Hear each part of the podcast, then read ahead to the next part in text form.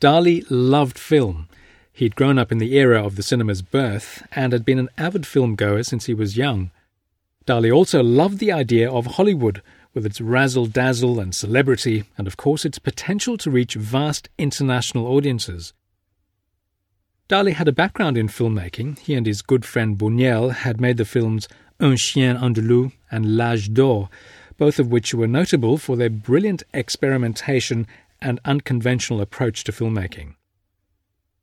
But Hollywood was a different game, particularly during the 1940s when the studio system was very firmly entrenched.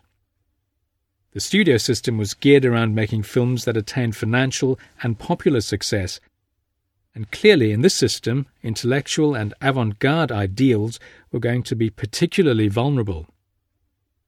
Dali first visited Hollywood in 1937 and was thrilled by his experience. In a postcard to Andre Breton, he proclaimed, I'm in Hollywood where I've made contact with the three American surrealists, Harpo Marx, Disney, and Cecil B. DeMille. I believe I've intoxicated them suitably and hope that the possibilities for surrealism here will become a reality. Dali went on to befriend other Hollywood luminaries and made many attempts to work in Hollywood, including writing film scripts and scenarios and designing scenes for films. However, in most cases, the studios found his work too bizarre. Regardless, Dali forged on with his Hollywood dreams, including a plan to work with one of Dali's favourite comedians, Harpo Marx. Dali adored the curly haired lunatic performer and described him as having a face of persuasive and triumphant madness.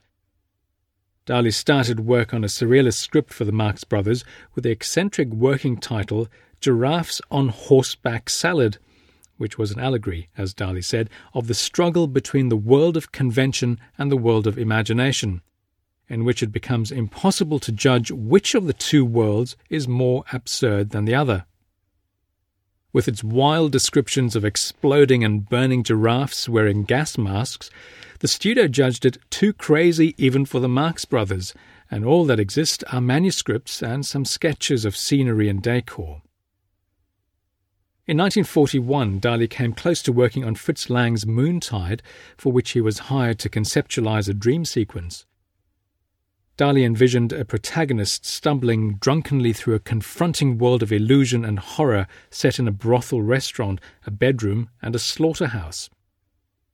However, Dali's visions were not in line with the studio's ideas, and the sequence was never filmed. One of Dali's memorable projects in Hollywood, which did go ahead, is the work he did for Alfred Hitchcock on the movie Spellbound.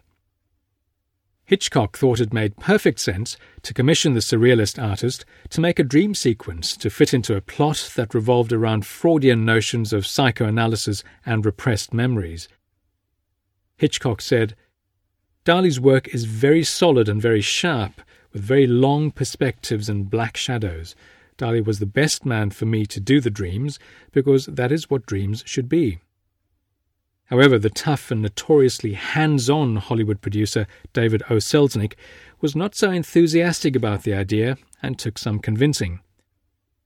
To Dali's shock, Selznick interfered with his ideas for Spellbound, starting with slashing his budget for the dream sequence from $150,000 to $20,000. Artistically, the most absurd compromise related to a scene in which Dali had envisioned ballroom dancers waltzing beneath a galaxy of grand pianos suspended from the ceiling. When he arrived on set, Dali found the pianos were replaced with miniatures, and to comply with the new scale, the dancers were dwarfs. Mercifully, the scene was cut from the film. In 1946, Dali was commissioned by Walt Disney to work on Destino, a film based on a popular Mexican song. Dali had long admired Disney animation such as Silly Symphonies, with their radically morphing and metamorphosing sequences. Dali worked closely with Disney animator John Hench and took full advantage of the medium. His protagonists undergo extreme transformations in a constantly morphing and shape shifting world populated by telephones, strange monuments, menacing eyeballs, and, most strangely, two turtles carrying grotesque effigies of Dali that came together to form a ballerina in the negative space between each other. In many ways, animation was the ideal medium for Dali to bring his double images, as imagined in his paranoid critical process, to life.